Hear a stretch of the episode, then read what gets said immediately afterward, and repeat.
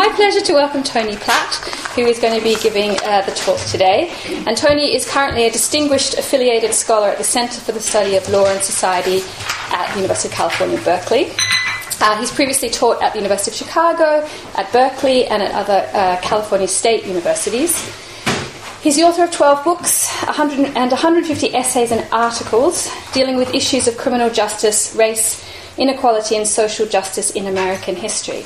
And I've been listening because lots of people have been coming up to Tony since he's been in the room saying you know, that they read his work and that they, or they, they met him some time ago. And I have to say, I have one of these stories too, mm, which is that as, a, as an undergraduate at the University of Western Australia in history, I set out to do my dissertation on a juvenile detention centre. Um, and of course, one of the books that I read was The Child Savers. So, so it's actually very exciting uh, for me to meet you as well. And Tony's here today to talk to us about his most recent book, uh, which is called Beyond These Walls Rethinking Crime and Punishment in the United States. Thank you. Thank you. Thank you, Mary Bosworth, for uh, the invitation and being here. Um, I'm glad to be here. Glad to see people who remember meetings with me that I don't remember, but maybe the maybe the memory will come back. Um, and I'm glad you started on time. In one of the other rooms I'm staying here, there's a sign, and it says, For visiting fellows and researchers, please make sure that you observe rule uh, number 11. So, I don't know what that rule is, but we, we all need to observe it. Be nice to each other. So I'm glad to be back in Oxford, where I spent three awkward years here from 1960 to 1963 begrudgingly studying jurisprudence because I didn't know what else to study. Um, and I'm especially glad that my college roommate is here, Jerry McCarthy, um, who we, we roomed together out at, in, in a house in Iffley. And um, he helped me to survive um, at Oxford in those years as I wavered between scorn and longing. That's a phrase from Richard Hoggart's uh, famous book, The Uses of Literacy. He helped me to survive between, as I wavered between scorn and longing. Scorn of the university's inhospitable reception of outsiders. I was from the north, I was from another country, from Manchester. Um, and also longing to become a member of the club. That's the longing part. And now here I am entering the club uh, through the front door. I, it's a big surprise to me. In 1960, I was a typical 18 year old who did not think ahead and by default fell into a course in jurisprudence here at Oxford that mostly bored and alienated me. I'm sure those of you taking courses here come with a lot more consciousness and determination and clarity about what you're doing than I was. Aside from criminal and international law, I plodded through my studies and I chafed for three years against my tutor's reactionary view that law with a capital L is a defense against anarchy with a capital A David Yardley was my tutor for three years. He regarded British legal institutions as the vanguard of a civilization that would erase all remnants of what he called jungle law. And doing his best to hold back the 1960s, he supported measures to keep hardened criminals, as he put it, permanently in detention. And anticipating the proliferation of today's refugee camps, he thought that detention communities might be a way to keep the criminalized family together, and that bringing back the stocks might even be cheaper than prisons. I can send you the documentation in his book if you're interested. He also was begrudgingly against the legalization or decriminalization of homosexuality on the grounds that, quote, it might encourage many homosexuals to seek medical treatment. So that was my intellectual experience at the university. Aside from sports, uh, art house films at the Phoenix, which still exists, right? Mm-hmm. You know, Bergman, Godard, mm-hmm. big, big impact on me. Aside from that, and jazz, learning to become a marijuana user, and going to ban the bomb demonstrations, one of my few educational pleasures was going to a, le- a lecture by Richard Hoggart, who was considered to be the founder of, of British cultural studies, who taught me the importance of what later would be known as history from below. While my tutor was worrying that the eight hour day might tempt workers to while away their time off by, quote, doing harm to others, Richard Hoggart was describing law as an arena of class conflict, of us against them, of them against us.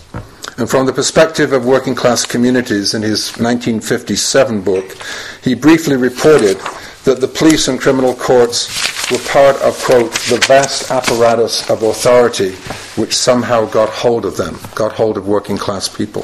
Vast apparatus of authority which somehow got hold of them. In that book, he didn't explain the somehow. I, I moved to the United States in 1963 for what I thought would be a temporary stay for a master's degree in criminology at Berkeley. And after a postdoc in Chicago, I returned in 1968 to teach criminology back at Berkeley it was then that I started to think about the issues in this book that I finally got to write uh, recently. Uh, I thought started thinking about them in the 70s because that was an era of, of American society when, in the words of Alice Walker, the writer, uh, the social movements called us to life and put us to work. It was a very enlivening time to be an intellectual activist. And when the movement in universities was powerful enough to attract police informants to our classes in Berkeley School of Criminology. So when I got my FBI file, I read that I was very anti police, I was a dangerous individual, and that I was, quote, one of the first people in the United States to wear my hair long. Curious what you find in your FBI file. So I started thinking about the issues in this book of this book in the 70s, and I finished it in the gloom of Trump's dystopia I like to think that its seed was planted in Hoggart's insight about the class nature of policing, that this is where I began to grapple with explaining the somehow, as in the vast apparatus of authority which somehow got hold of them, that Hoggart briefly referenced in his 1957 book. I know it was Hoggart's successor, Stuart Hall, who helped me to fill in the gaps. Despite Trump's dystopia, as you can see from the book's cover here, which I'll pass around, um, there's a sliver of thin sliver of blue sky on the cover. You know, we had debates with the publisher about how big that little strip of blue sky should be, but it's there enough to be, you know, to give a, a ray of hope. Um, I was recently on a um, a panel at a book fair in the San Francisco Bay Area, Bay Area with a man named Albert Woodfox, um, who has a new book out, which I strongly recommend, called Solitary. Um, there's been a lot of great memoirs of life in prison that have been written really since the 19th century, and um, some of the most famous ones, including Malcolm X's autobiography, Claude Brown's autobiography, Piri Thomas. There are a few standout ones, but I put this one by Albert Woodfox um, to be up there at that level. Um, he spent over 40 years, I think it was 42 years, and he knows exact months and days and hours that he spent in solitary, 23 hours a day in the notorious Angola prison in Louisiana for a crime he never committed, which was uh, he, he was set up and charged and convicted of killing a guard in the prison, which he didn't do. And it took about 10 years of, of activism by lawyers and political organizations and non-profits and people helping him to get a new trial and to get an acquittal and to get out. Um, in this book, uh, Solitary, he, he writes as follows He says, I bear the scars of beatings, loneliness, isolation, and persecution. I am also marked by every kindness. And in this book, he says, I have hope for humankind. This is after doing the 42 years in solitary. So if Albert Woodfox can have hope for humankind, I certainly can too. So today I want to address uh, three issues. Uh, what in the past gives life and vitality to Trump's vision of law and order, what is new and dangerously different about his vision, and what are the chances for a revitalization of a progressive and radical visions of social justice in the United States. Three big issues, and I'll try to go through them fairly quickly here. Um, so, first of all, what's familiar? Trump's law and order is fierce and uncompromising, but much of it, I think, and argue in the book, is recycled. For all that has been said about his mercurial and narcissistic temperament, his impetuosity, his grandstanding, his wild policy swings, his views about crime, police, prisons, welfare, and race are remarkably consistent and long standing. In many ways, Trump's version of law and order has deep roots and a bipartisan political foundation from the Democrats as well as the Republicans. Trump honed his particular version of law and order in the 1980s his favorite crime expert, to use his words, uh, was the right wing political scientist James Q. Wilson, whose 1977 book, Thinking About Crime, influenced hardline policies in the 1980s and far beyond. And his notorious essay on broken windows, co authored with George Kelling and published in The Atlantic in 1982, legitimated a repressive role for policing in impoverished communities that influenced policing in the United States and in many other countries around the world. For people not familiar with this um, policy proposal that became widespread, um, uh, Wilson argued that um, if you allowed sort of petty crimes to go on in impoverished communities, that they would uh, aggravate and become serious crimes, and that broken windows, you know, peeing on the ground, getting drunk and disorderly, and so on, that that needed a police presence, otherwise it would get out of hand, and so on, and that justified. Um, uh, an interventionist role for policing uh, in the United States, sort of trying to legitimate the role of the police in impoverished communities. They didn't take that position about uh, intervening in middle class communities. So it became a, a really a strategy of, of, legitimation of policing uh, that I think had, um, had wide influence. Most of the ideas in Trump's 2000 ghost written book called The America We Deserve. Um, um, early on, he's, he's, he's got political ambitions. He's writing op eds, he's writing books, he's putting out statements, and so on. That book was cribbed from a briefing book co authored by the Right Wing Heritage Foundation, um, which was written for right wing political candidates. Um, he lifted a lot of ideas also from a man named Edwin Meese. Ed Meese had, um, had been on Trump's transition team.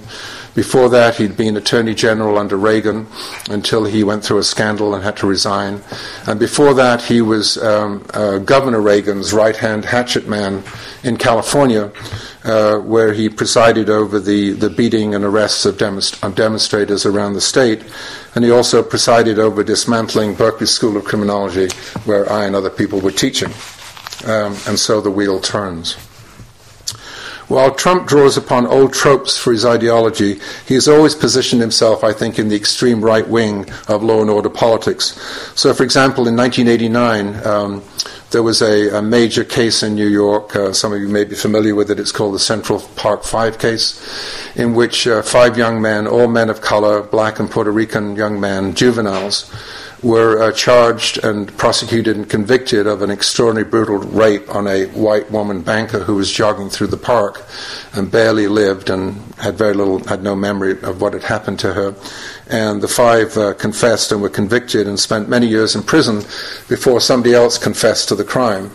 Um, and they were all released after several years in prison.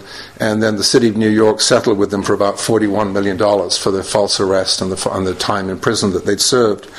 Trump then uh, wrote an op ed in, in, in, one of the New York newspapers saying settling doesn't mean innocence. And he basically argued that his contacts in the police department said that they didn't deserve to have been acquitted. The mugging of his mother in 1991 added personal animus to his political convictions. He and other members of the family lobbied the judge to make sure that the person that mugged his mother did a lot of time. And in one of his books, uh, he said, The problem isn't that we have too many people locked up, the problem is that we don't have enough criminals locked up. So from very, very early on, he's staking out a, a right-wing law and order position. Uh, I wouldn't say he was reading anything because the man doesn't read, but he's being influenced by a set of ideas that are in the extreme right of the Republican Party.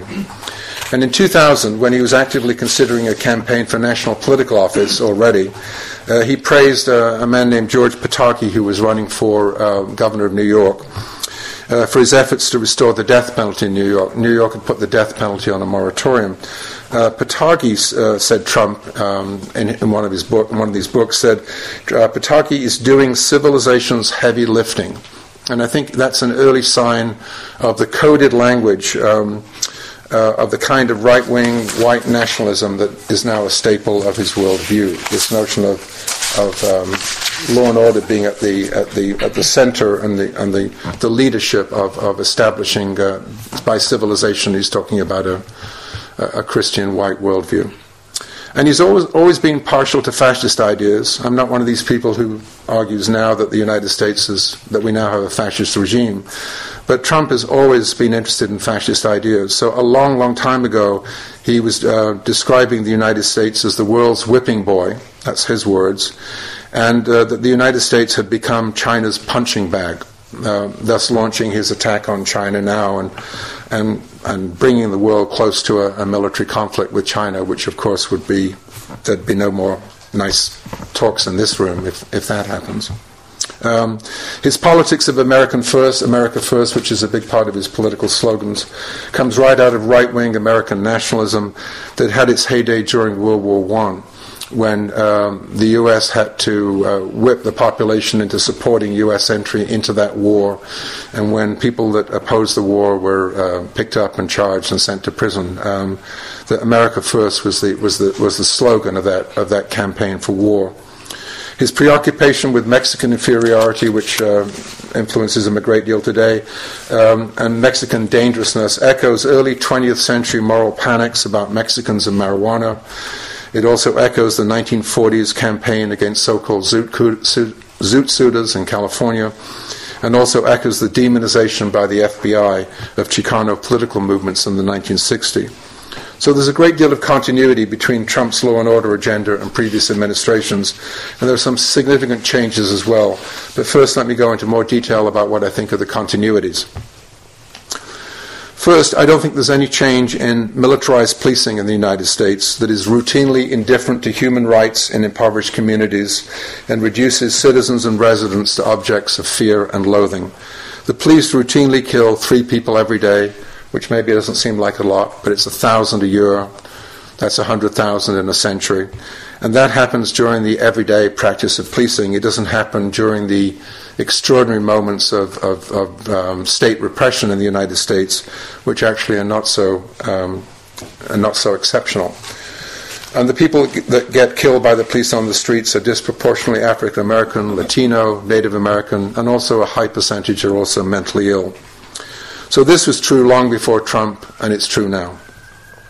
A deep history, for example, teaches us that the police and sheriffs were deeply implicated as participants and collaborators in lynching and doing their best to hold back the civil rights movement for decades. Um, go back to early descriptions and reports on policing in the late 19th century, right through to the 1960s, and then a new bout of, of uh, police repression in the 1960s. There isn't a decade that goes by where the police are not at the forefront of trying to repress civil rights struggles. So much so that in 1951, long before the current round of political protests about policing in the United States. In 1951, the Civil Rights Congress petitioned the United Nations for relief for what it called, quote, acts of genocide against the Negro people. The Congress said once the classic method of lynching was the rope, now it's the policeman's bullet. That was 1951. Or in the 1960s, James Baldwin, who was one of my favorite writers and I think one of the most perceptive writers on issues of crime and race and policing, his essays, I think, uh, particularly from uh, the New Yorker, uh, are well worth a revisit if you've never read them. So in the 1960s, he said he hardly knew anybody in Harlem, from the most circumspect church member to the most shiftless adolescent, who does not have a long tale to tell of police incompetence, injustice, or brutality. That's Baldwin in the early 60s. These are exactly the same issues that Black Lives Matter has been raising in the last decade in the United States. So one of the things I argue in the book is that there never were never good old days when the friendly urban police walked local neighborhoods that they knew personally and made crime reduction a priority. I don't think there's any evidence that, that, that, that American policing was ever about that. So I'm not making a case for some nostalgia to go back to an earlier day of professionalization. I don't think that ever existed. Policing in the United States, I argue, has always been militarized, combative, and undemocratic. Long before SWAT teams, long before the transfer of, of Iraqi war surplus to the police, the police always imagined themselves at war at home. And they were often inspired in the notion of being at war at home by U.S. military ventures around the world. Um, Michel Foucault somewhere talks about this as the boomerang effect, that military ventures abroad are then brought back in a variety of different ways. So I'll, I'll give you two examples in the United States. For example, now in, in Baltimore, so, um, the police use surveillance techniques that were developed uh, in the war in Iraq. Or I think a more important example would be the way in which um, policing in other countries um, develops notions about dangerous populations and who needs to be targeted by uh, military and, and counterinsurgency operations. So if you go back to the United States' first military venture, which was in the Philippines in the 1900s, after the war with Spain and the defeat of Spain, uh, the United States then stayed in the Philippines for, I don't know, 10, 20 years, um, trying to subdue a nationalist movement that wanted independence, that wanted independence from Spain, and now they wanted independence from the United States. So it was there that the United States first developed what they called reconcentration camps. Um, that were influenced by, I think, by reservations in the United States that brought together political activists and political dissidents and put them in prison like conditions. And also, there were people working on counterinsurgency in this war in the Philippines who then came back and were very influential as leadership in the early days of the American Federal Bureau of Investigation. I don't think the police have ever been effective at reducing social harm either. Um, how many people here in England rely on the police for advice about how to protect yourself from social harm or call the police when you're in any kind of trouble and witness crimes or whatever, please raise your hands. Oh, there's usually one or two. So, what are they good for? Um, um, so, I, law enforcement, in my view, and crime control are not what the police do well. And we're told in the United States, and you're probably told here as well, that the best way to reduce our chance of being victimized by crime is to learn techniques of target hardening. Is that term used here? Mm-hmm. Yes, target hardening. Make ourselves into a harder target, okay? And if you can afford it by an insurance policy and create a whole defensible space around your home burglar alarms, high tech surveillance systems, bolted doors, guard dogs, razor wire, gated walls, depends on what you can afford. The police even acknowledge their impotence when they advise us to organize neighborhood watches. Look out for suspicious folks, and if you're a woman, carry a whistle and mace, take martial arts classes, stay off the streets after dark. In other words, take personal responsibility and good luck. So no wonder that most people do not and have never not and have never reported most crime to the police. A deep history also teaches us that the federal government and federal agencies, from the federal, from the FBI under J. Edgar Hoover um, to Homeland Security today in the United States, constantly send out messages about who is on the dangerousness watch and who are the suspect populations. So there's often um, um, a, a sense in the United States, for particularly amongst political activists dealing with police issues, that the problems of policing is a local issue and that it's not a national issue, and therefore you can. It's more easy to organise uh, against undemocratic police practices because it's local. I think there's a problem with seeing policing as a, as a local problem. Um, if you look at the history of the United States. Um, we understand that the police get their ideas and marching orders from Washington, D.C., from the national government and from national agencies about which populations are criminogenic, which populations are a threat to national security. So, for example, after World War I, J. Edgar Hoover, in a public um, piece that he wrote, blamed the African American press for promoting what he called defiantly assertive ideas about the Negro's fitness for self government. This was after World War I. They're moving too fast. They want democracy too quickly. A position he took for decades while heading the FBI.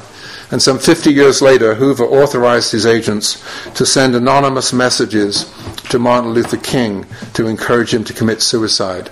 Otherwise, they were going to spread the news that he was um, having affairs and that, keeping them from the public. In the 1960s, an FBI agent proudly reported to his boss in Washington, D.C., that every single African American student at Swarthmore College, a liberal arts college, a private college, was under police surveillance. So no wonder cops on the local level equate, equate blackness with dangerousness. So I argue in the book that the problem of police violence is endemic and systemic, national as well as local. That was true long before Trump, and it's true now. There's also nothing new today about the astonishing cruelties that characterize day to day life in jails and prisons, including widespread use of solitary confinement and sensory deprivation, sometimes for decades, like Albert Woodfox, the author of, of Solitary. Um, there are many people that I've personally met who've done 5, 10, 15, 20, 30 years uh, in solitary. I know one person who did more than that. Um, The UN standards on uh, human rights in prisons uh, argue that, uh, put out that anything more than 14 days in a solitary confinement puts you at risk for mental harm and health issues. Um, so we also have, have, in the United States there's about 2.2 million people incarcerated every day, and of those, 200,000 are lifers. That is, they have no chance of getting out for the whole of their life. And um, I think most places in the in Europe in the West put limits on I know you have lifers, right? But it's it's very very limited. Uh, Two hundred thousand out of two point two million is a sizable number of people. It's good news, for example, that in California, the new incoming governor of California, uh, Gavin Newsom, has just put a moratorium on the death penalty, and that will last as long as he's governor for four years, unless the legislature makes it permanent. But he did uh, dismantle the, the death cell uh, where they do the executions. He ordered that totally dismantled. So there's a good chance that that's going to happen. But there were 800, there's 840 people on death row in San Quentin.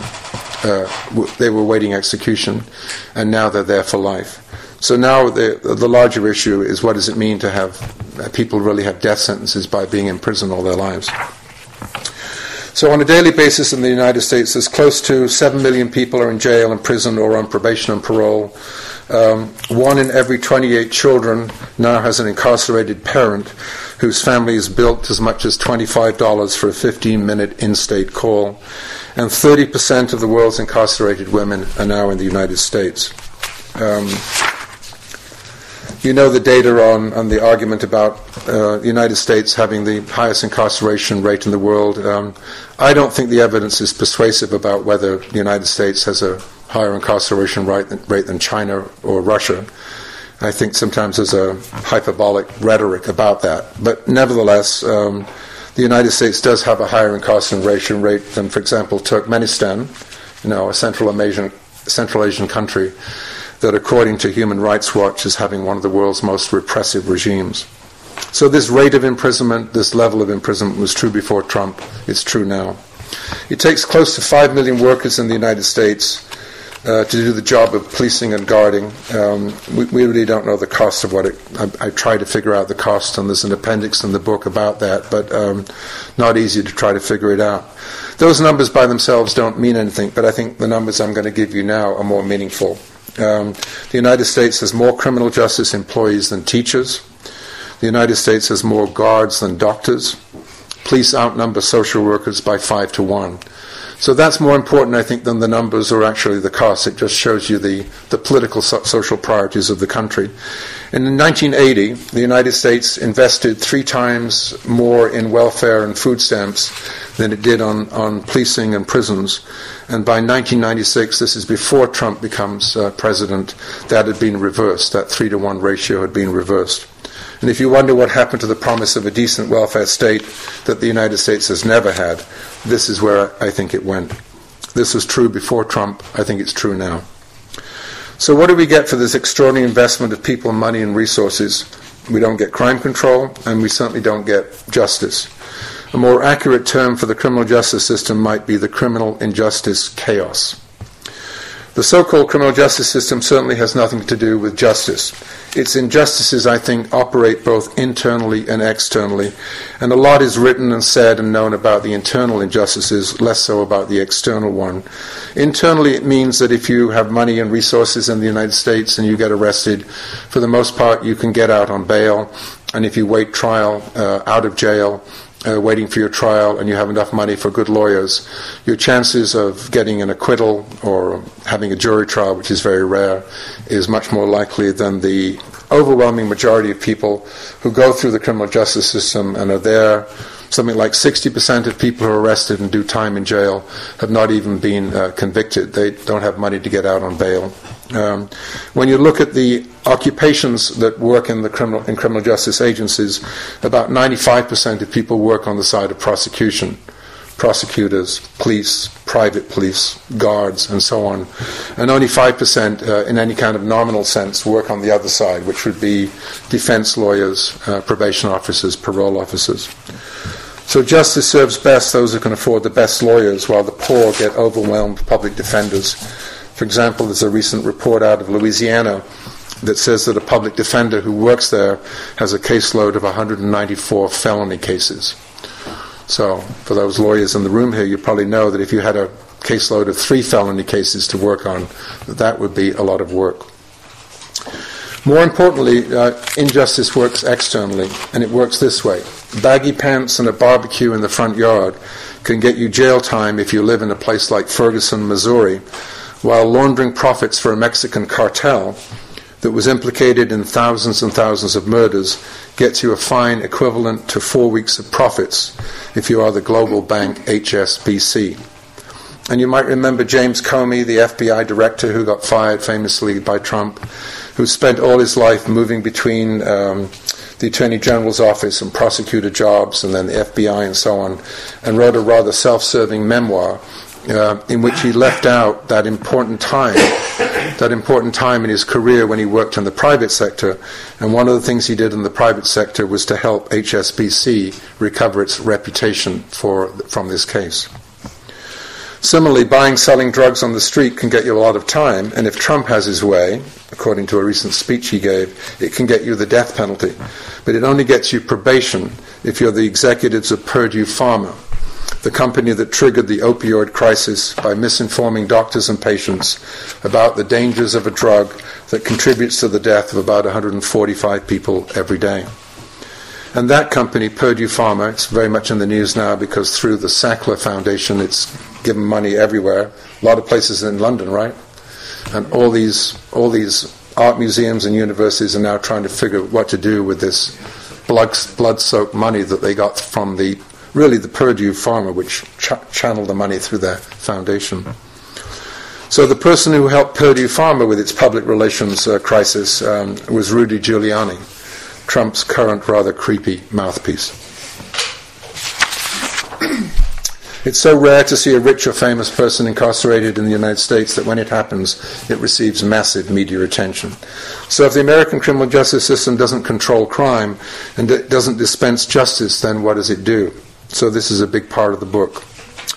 The injustices of the U.S. criminal justice system are long standing and by no means unique to the Trump administration or even his recent predecessors.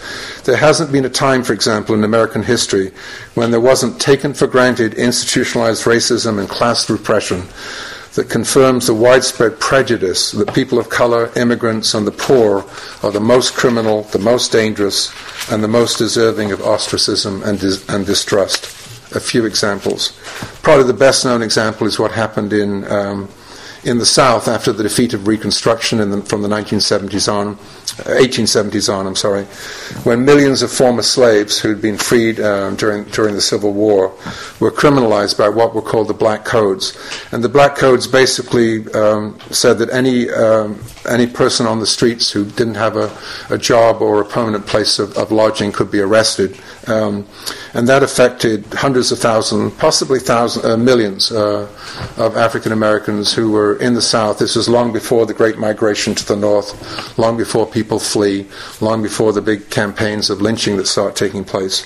And then there were two systems by which they were uh, criminalized. One is that they were passed through the courts and then leased out to private operations, uh, ranches, mines, agricultural operations that had used slave labor.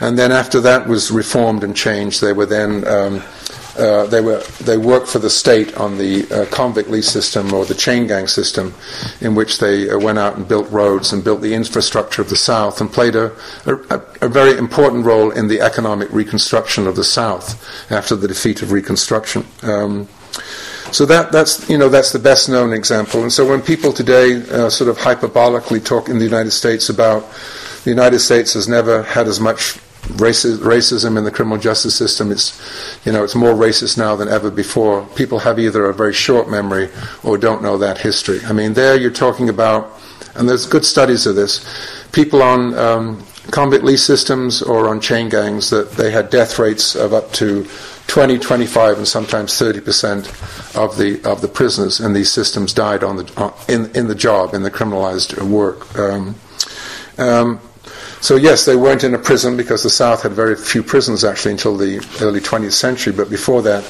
people were just, uh, uh, in a sense, the prison was sent out into the into the workplace. What's less known is that in the West, the same, the same uh, process took place. You could call it the Red Codes.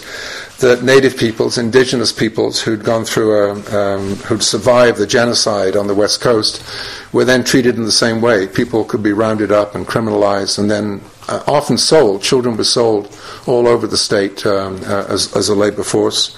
Uh, men were less likely to be uh, captured and sold; they were more likely to be killed on sight and uh, women were then ended up in domestic service and also ended up um, being raped in households uh, throughout the state. Um, the children and grandchildren of that surviving population were sent to the Indian boarding schools.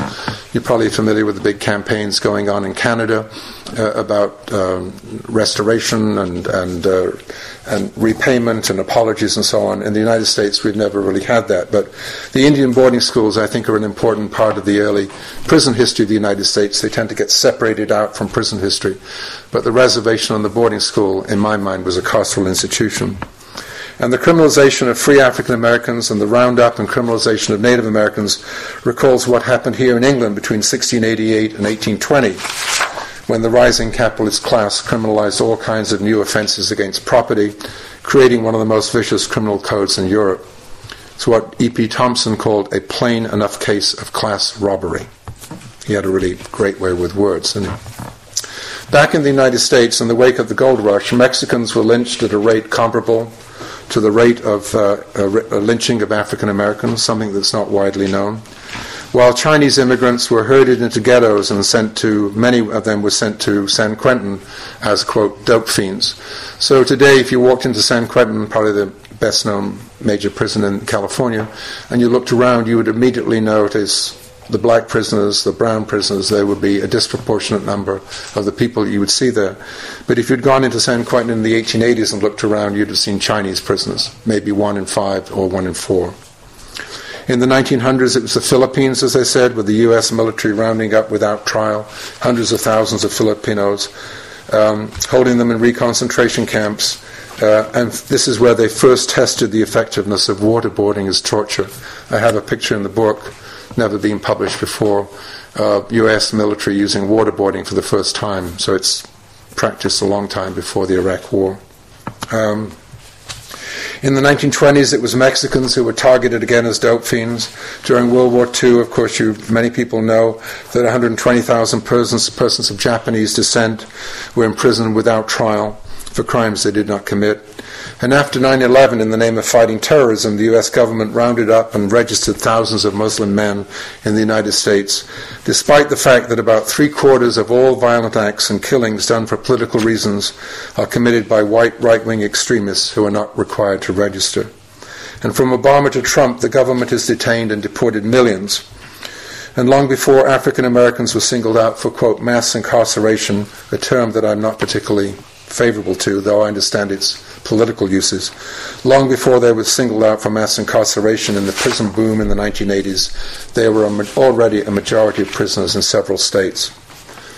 And when Donald Trump conjures up images of wolf packs to describe young men of color, as he's done, he draws upon a long tradition of biological eugenics. Indeed, it is, as James Baldwin says, a long tale to tell. To sum up, Trump's ideas and policies about crime and the carceral state have a deep bipartisan pedigree.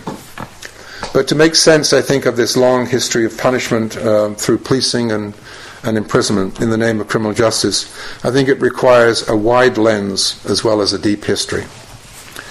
Uh, I'm not sure that population control is the best term to define what the criminal justice system does. But I think it's closer to what the criminal justice system in the United States does. It's more accurate than criminal justice system. Population control, I think, captures is, is closer to what actually goes on.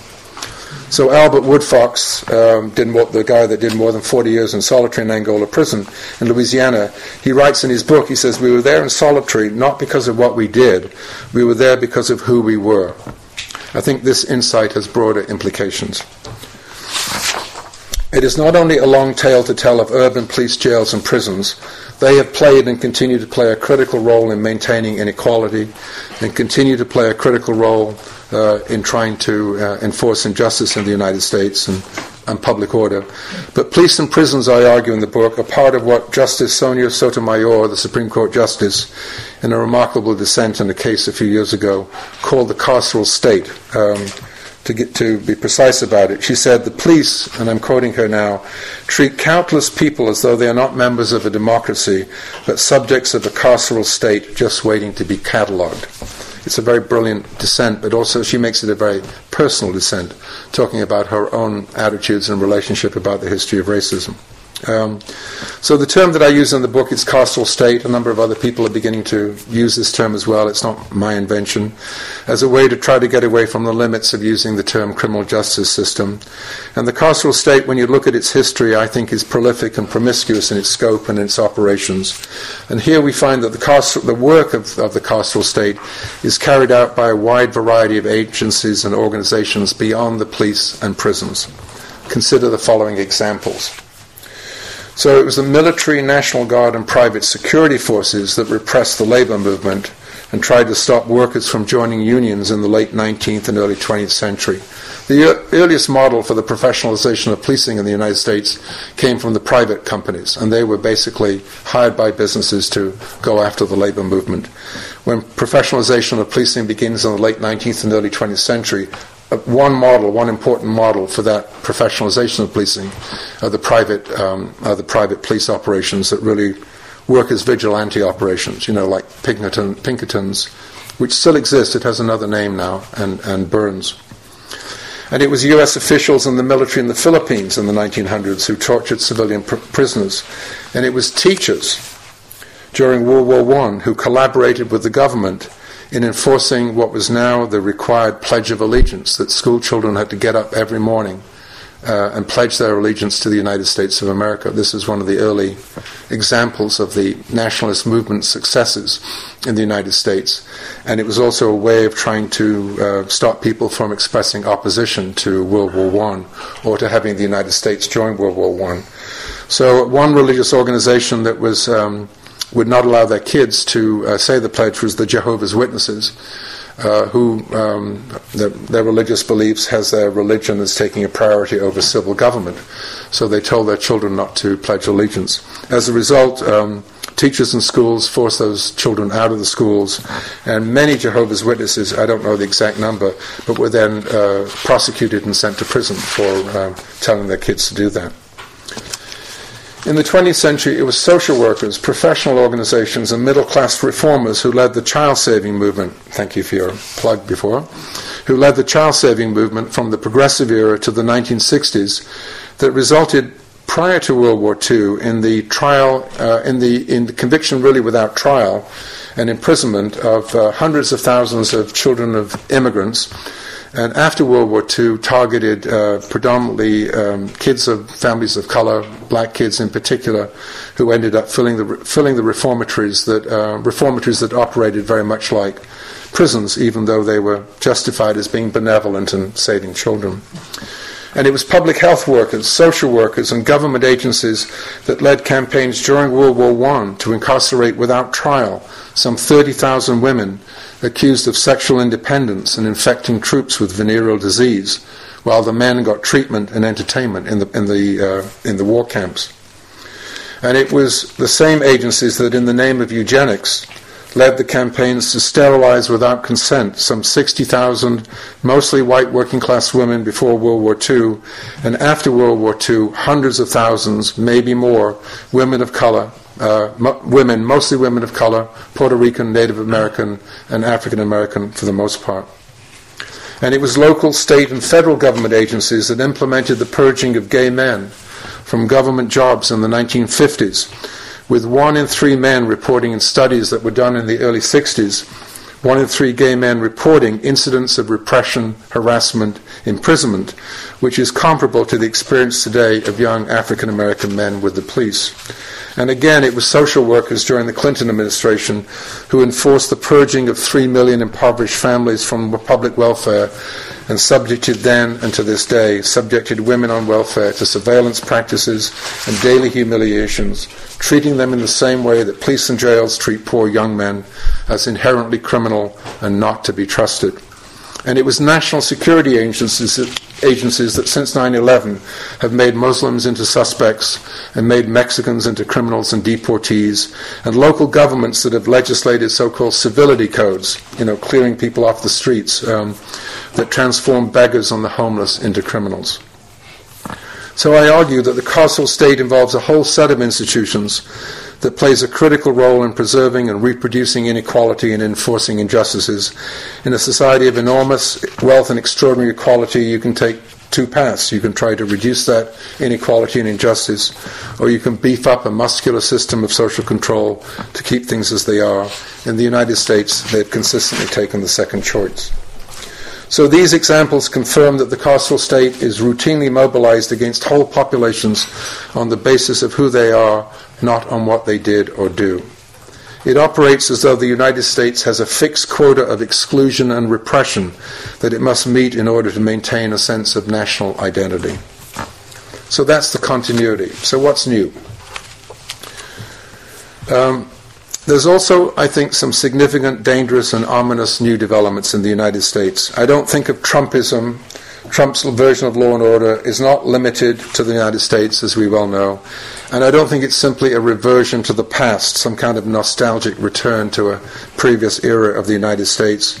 And I certainly don't think it to be a revival of 1930s fascism.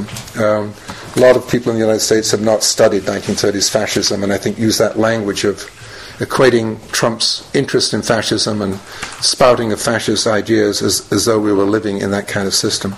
Not that it couldn't happen, but it's, I think it's a really premature way of assessing what's happening.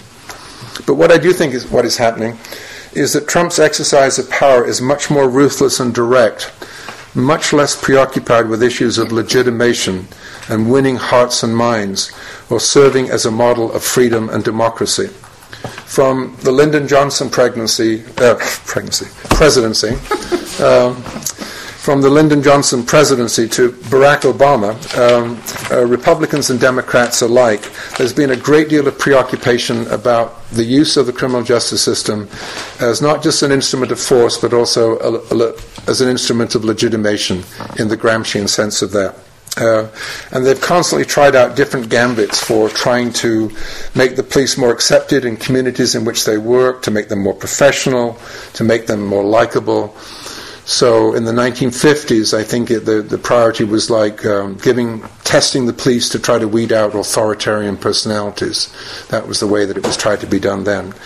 And then it was increasing levels of education, recruiting cops of color, recruiting women cops, putting the cops through multicultural training in the United States. Um, the latest fad is getting the police to recognize their unconscious racism. I don't know if that's a, become something here in, in, in the UK. Um, and uh, again, James Baldwin, is, I think, is brilliant on this, and brilliant on the police, because he says, you know, there's no way that you can humanistically police a ghetto. I mean, once you decide to segregate populations, treat them as inferior and dangerous, and send the cops in, asking them to be nice and likable is, it totally contradicts, contradicts what they're there to do.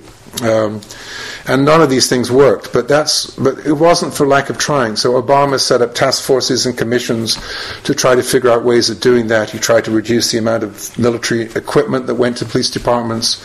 He had the police to start wearing cameras, which became a nice little contract for one of the. Um, I think it was maybe the Taser company that got the camera contract and so on. Um, and um, so there's been a, a, real long time preoccupation with that. But Trump has made a break with that. Um, and I think that's a significant break. Um, he's now seeking a military budget of $750 billion, which is more than the spending of the next seven countries combined. At home, we've seen ruthless uh, tax cuts and gutting of, of, of environmental regulations. There's a toughness and resolve in putting the logic of law and order into practice that we haven't seen in a long time. And as David Bromwich, writing, I think, in the London Review of Books, uh, recently noted, he said Trump's narcissism and recklessness are wholly compatible with a cunning that we tend to underestimate. So let me now give a few brief examples of how the new hardline um, is taking form. So when Trump came to power, it was very difficult for him to be tougher on immigration than Obama. Um, Obama tried to do a deal. He was always trying to do deals. He had, you know, a belief that you could sort of negotiate a deal between the center and the right, uh, all of which failed. But the deal around immigration went like this: that um, if Congress would pass legislation giving a path to citizenship for the 800,000 plus people who came to the United States as children, undocumented with their parents, grandparents, and family members. And it wasn't like a soft path to citizenship. You know, it would actually weed out a lot of people because you had to either have a job or be in the military uh, or be in a university or, and not have a record. I mean, if you're impoverished in the United States and been living there a long time, it's pretty hard not to have a record. So it wasn't like this was a, like, you know, grant amnesty and give them citizenship overnight, and they had to prove that, etc., etc. And in exchange for that, Obama said, um, "We'll be very tough on the border. We'll be very tough on cracking down on people who are here as immigrants who've committed crimes." And so Obama then detained, imprisoned, and deported more people than every previous president combined. I mean, he really he really got tough, setting up courts on the border so you could speed up the, the processing of people if they got across the border, and either send them to prison or send them back across the border. If they tried a second time, then they went to prison in the United States, to federal prisons. Um, so um, I think the wall, the symbolism of the wall that Trump has emphasized, is partly his way of trying to find some symbolic cultural way of promoting a policy that's tougher than Obama. It's been very difficult for him to find that. But the one place also um, where we, we're now beginning to see an increase in, uh, in arrests and detentions and deportations, where the numbers are, going to, are beginning to go up to be comparable with what happened under Obama. But more significantly, what's taking place is uh, research and reports are coming in that a lot of um, a lot of people are, are internalizing the carceral state by limiting where they go. So we see a reduction in the number of uh, families and people of, of, Mexican origin, for example, going to church on Sunday. We see uh, people limiting the family occasions and celebrations that they go to. We see people going to hospitals only if there's a major emergency and dropping off the person that has the illness or the severe illness uh, and then leaving that person in the hospital as opposed to staying with the person, which they usually do. So, in a sense, you could see the, you know, the carceral imagination has now uh, affected a, a, lot of people. Um, it's estimated that something like 80% of all agricultural workers in California, for example, are undocumented. So that's that's one change. The second change uh, uh, change is that um, that through the Department of Justice, through his attorney generals, and through in particular the work of Vice President Pence, we see um, a lot of tough measures quickly going into place around criminal justice issues or carceral issues. For those of you who've uh, wished for the um, impeachment and removal of uh, Trump, you might want to be careful about what you wish for if we had President Pence in power, you would have a much more disciplined, white, uh, right wing, evangelical, Christian, anti feminist, anti gay, people hating president uh, who's been that throughout his political career.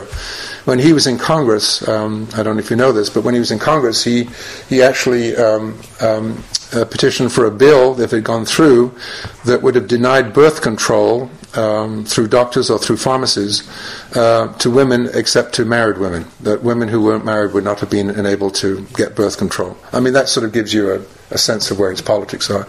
So he's been really the. Um, uh, he's been the hands-on practice man in a couple of areas that are really important. For example, um, uh, there is some talk about prison reform, and I'll come to that in a minute. But there's no talk of police reform. I mean, you, you can do a you know, a Google search for police reform from the White House or Congress and so on, which was very big under Obama. Obama put a lot of energy into that, failed, but put a lot of political energy into it.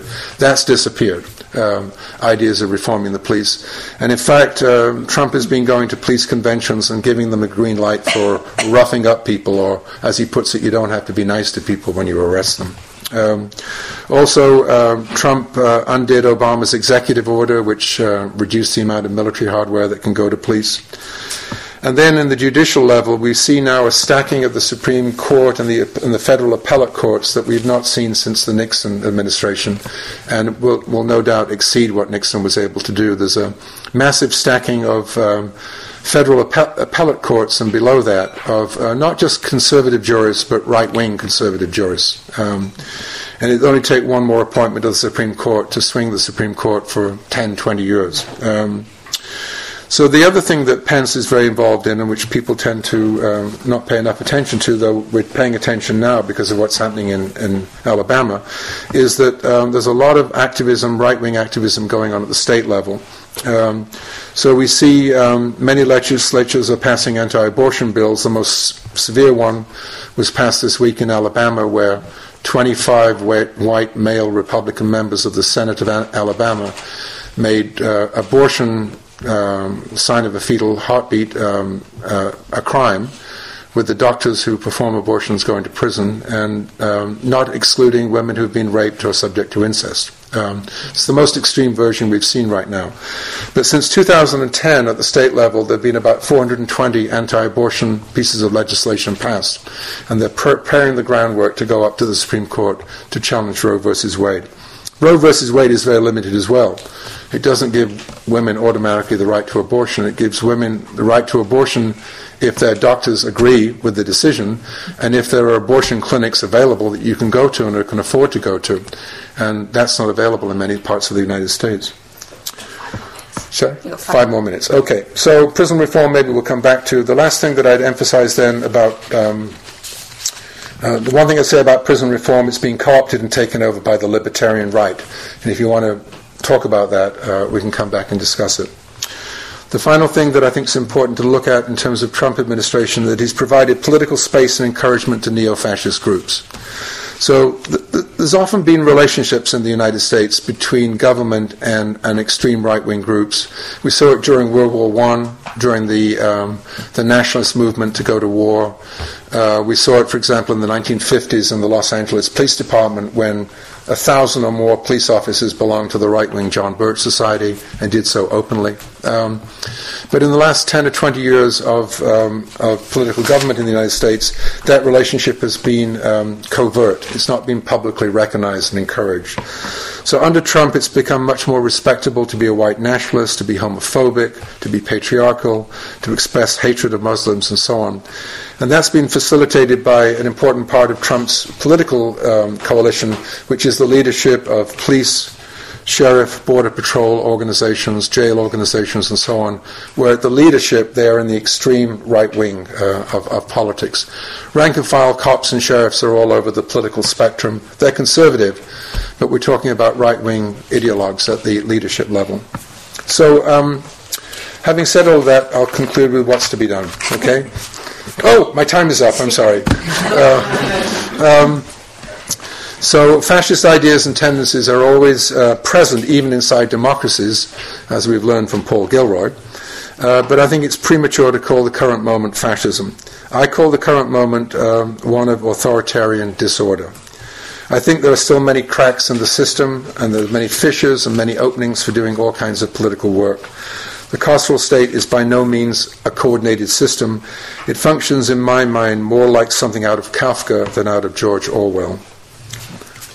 So, I think one of the things that we have to do in this current moment, and this is what I've been trying to do in the book as a as a way for the activist movement, hopefully to use it, is to do what Fannie Lou Hamer, the civil rights activist, called bring this thing out into the light. That is, look coldly and clearly at what's going on and what we're up against. And uh, I think this is a very difficult, challenging time.